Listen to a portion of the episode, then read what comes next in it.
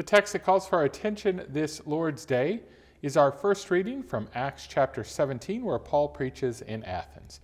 Grace, mercy, and peace to you from God our Father and from our Lord and Savior Jesus Christ. Amen. Paul walked into the city of Athens, and what he saw was a city full of idols. There were statues and shrines to every conceivable false god.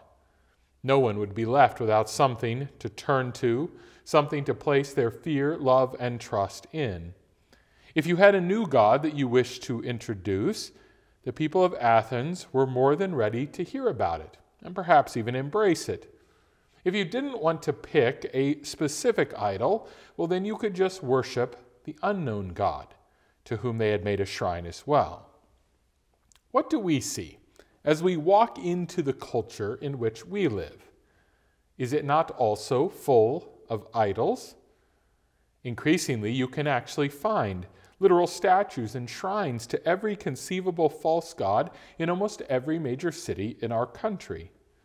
No one, it seems, is left without something to turn to, something to place their fear, love, and trust in in our day. And if religion, or the worship of carved images in sacred spaces is not your thing, well, then there are a whole myriad of other things that you can worship. And if you don't want to pick a specific idol, or at least not identify it to others, well, then you're free also in our culture to worship the unknown God. You're free to say you believe in something, that you think there might be something out there, that you are spiritual, but you don't wish to say any more about who you worship. And know this the prophets of these various idols in our day, well, they always keep quite busy spreading their false gospels. If your idol is money, well, then the prophets right now are talking and writing 24 7 to keep you tied to that idol even in this moment where it seems like that idol is not producing the security that it promised, they will tell you that this idol is simply sleeping and it soon will wake again. They will give you commands about what you ought to do right now in order to make sure that you can continue to place your trust in this idol. Here's how you safeguard your investments. Here's how you make sure you don't lose any more. Here's how you can increase your holdings even as others suffer. If entertainment or sports is your idol, the prophets are out as well. Again, it seems for this moment that this idol has been proven somewhat fragile, that it has fallen to the floor and it is cracked. But that does not mean that people have stopped worshiping it. No, the prophets of this idol will tell you that your life is not full without such things. They will promise, too, that soon they will return and you will get your fix. They will tell you to turn to other forms of entertainment in the meantime, spending all of your time watching useless shows, all with the approval of your friends who will ask you what you're binge watching next.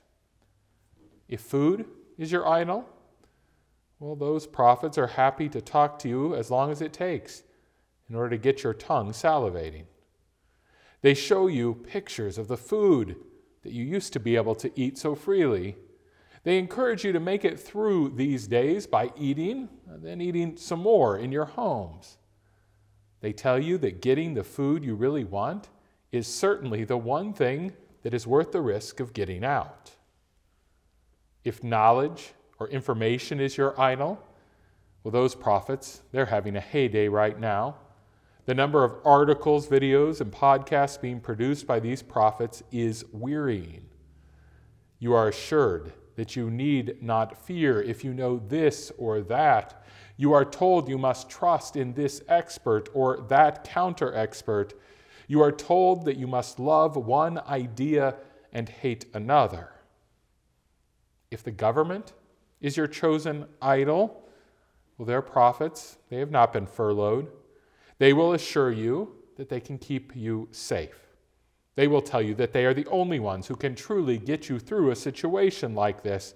They will encourage you to keep connected to them at all times.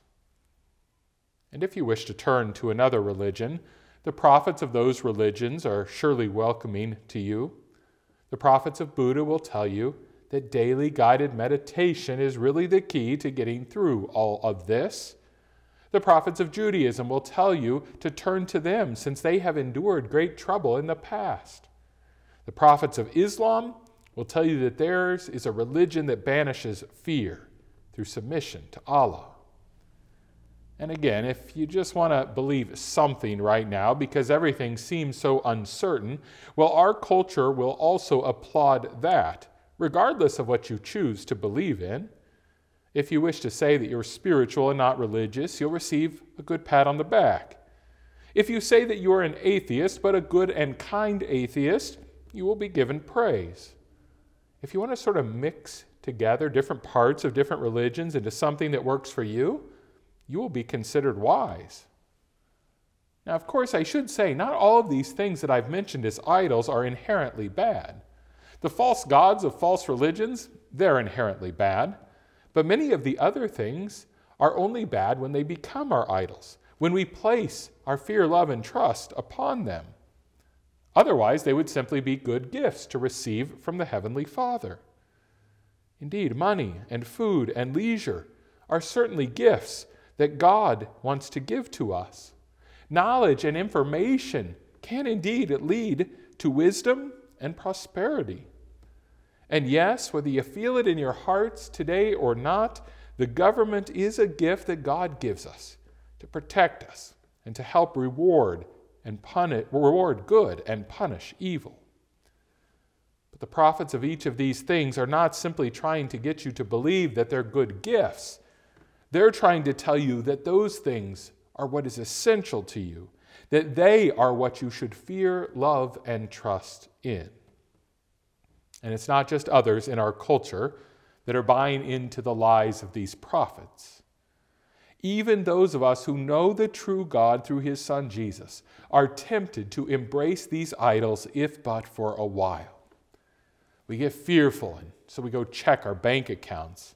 We get antsy and we head to the fridge again. We begin to think frantically and we pick up a book or watch an online video.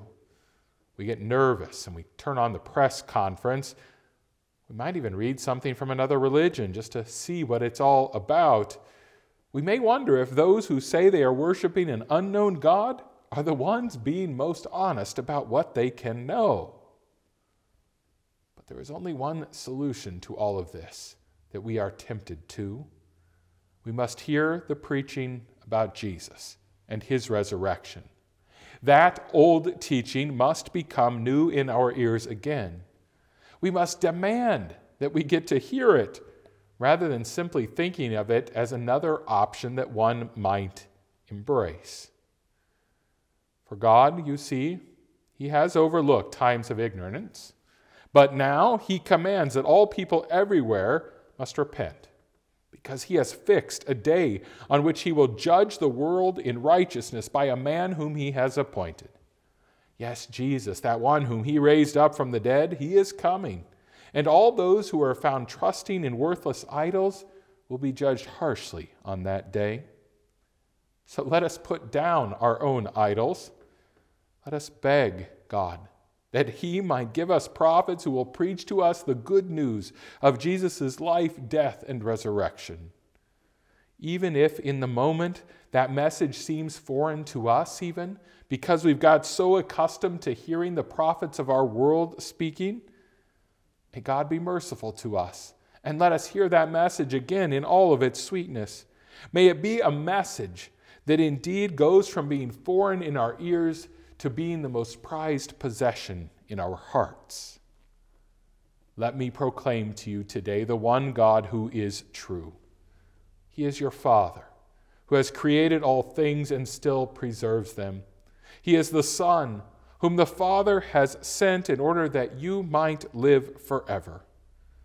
He is the Spirit who, through his church, forgives your sins and gives you new life, making you a new creation, a holy person. That is the only God you need. So cast down all the other idols for their prophets are but liars. The one God you need, he has come to you in his Son, in order that your sins might be forgiven and that you might have life forevermore. He has come, that on that last day when he returns, you might be judged righteous, not on the basis of your own deeds, but instead on the basis of his work that he did for you. Those prophetic words are certain and true, and you should place your trust in them. For as Jesus said in the gospel, He has not left you as an orphan. No, not even in this time of uncertainty. He has come to you. He does come to you, and He will come to you. He makes Himself known to you, and you are saved. Amen. Now may the peace of God, which passes all human understanding, guard your hearts and your minds in Christ Jesus our Lord. Amen.